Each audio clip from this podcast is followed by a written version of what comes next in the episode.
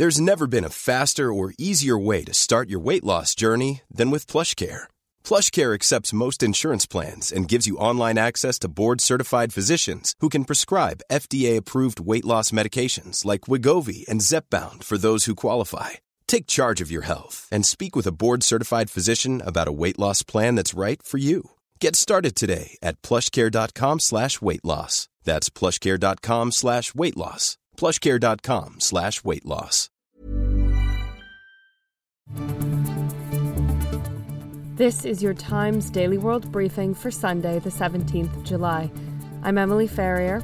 And I'm Holly Keogh. Another deadly assault by Russia hits a residential area in Ukraine. We have to underline that uh, Russians just do not only using their um, usual, I would say, um, uh, conventional war in the east and south.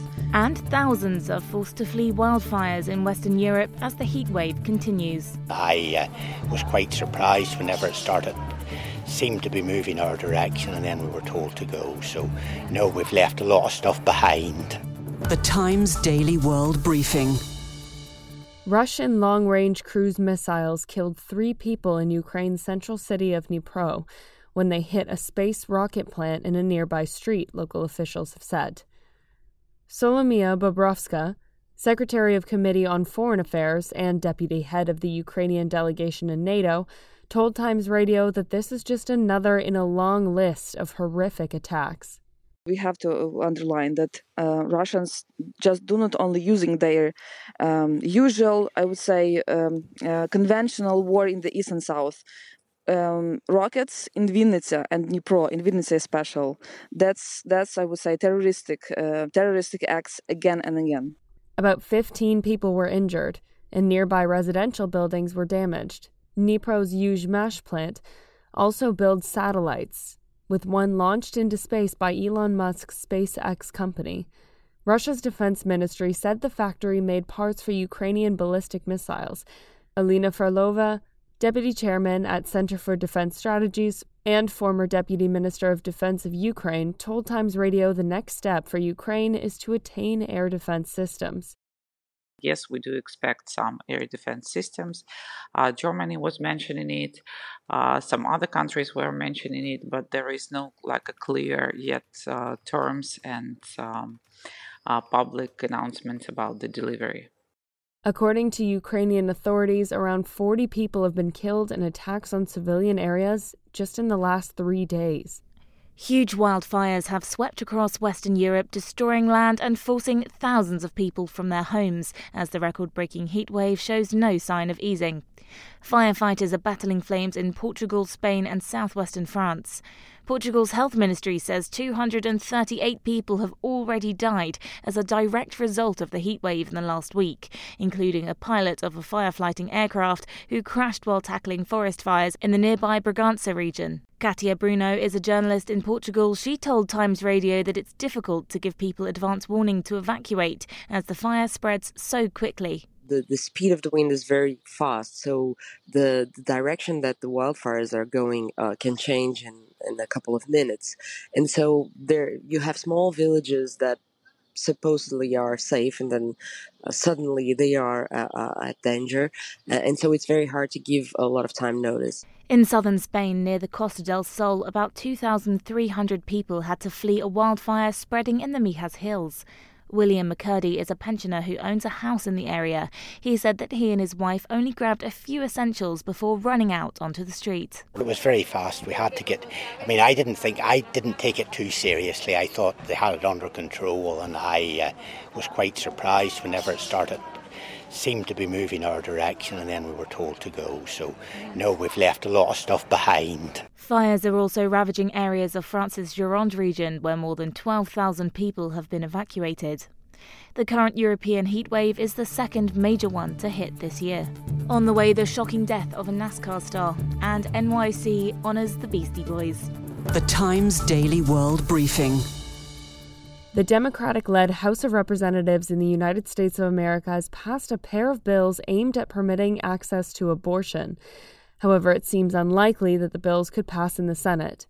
It follows the Supreme Court's decision to overturn Roe v. Wade, the ruling that stated abortion was a constitutional right. Influential preacher Franklin Graham told Times Radio that he thinks Donald Trump's choice of Supreme Court justices has changed America for the better. He was the most pro life president America has ever had. And uh, because of him and Mike Pence, Vice President Mike Pence, those conservative judges that were appointed to the bench uh, changed uh, America. And I think they'll continue to change America for years to come. That'll be the legacy of Donald Trump, will be uh, the judiciary. This is the first action in the post Roe era. Moving forward, the Democrats promise to wage an all out political campaign to restore abortion rights in every state. President Joe Biden and other party leaders are under immense pressure from their supporters to create a plan of action.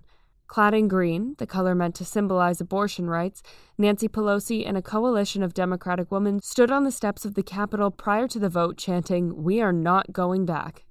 A cargo plane that was reportedly carrying eight passengers crashed near the city of Kavala in northern Greece. Photographs showed flames blazing and plumes of smoke rising as emergency service workers gathered at the scene of the crash. The Antonov 12, operated by a Ukraine based company, was flying from Serbia to Jordan. The pilot had requested an emergency landing due to an engine problem, but the aircraft signal was lost. The fire brigade said it had deployed 15 firefighters and seven engines to the scene of the accident.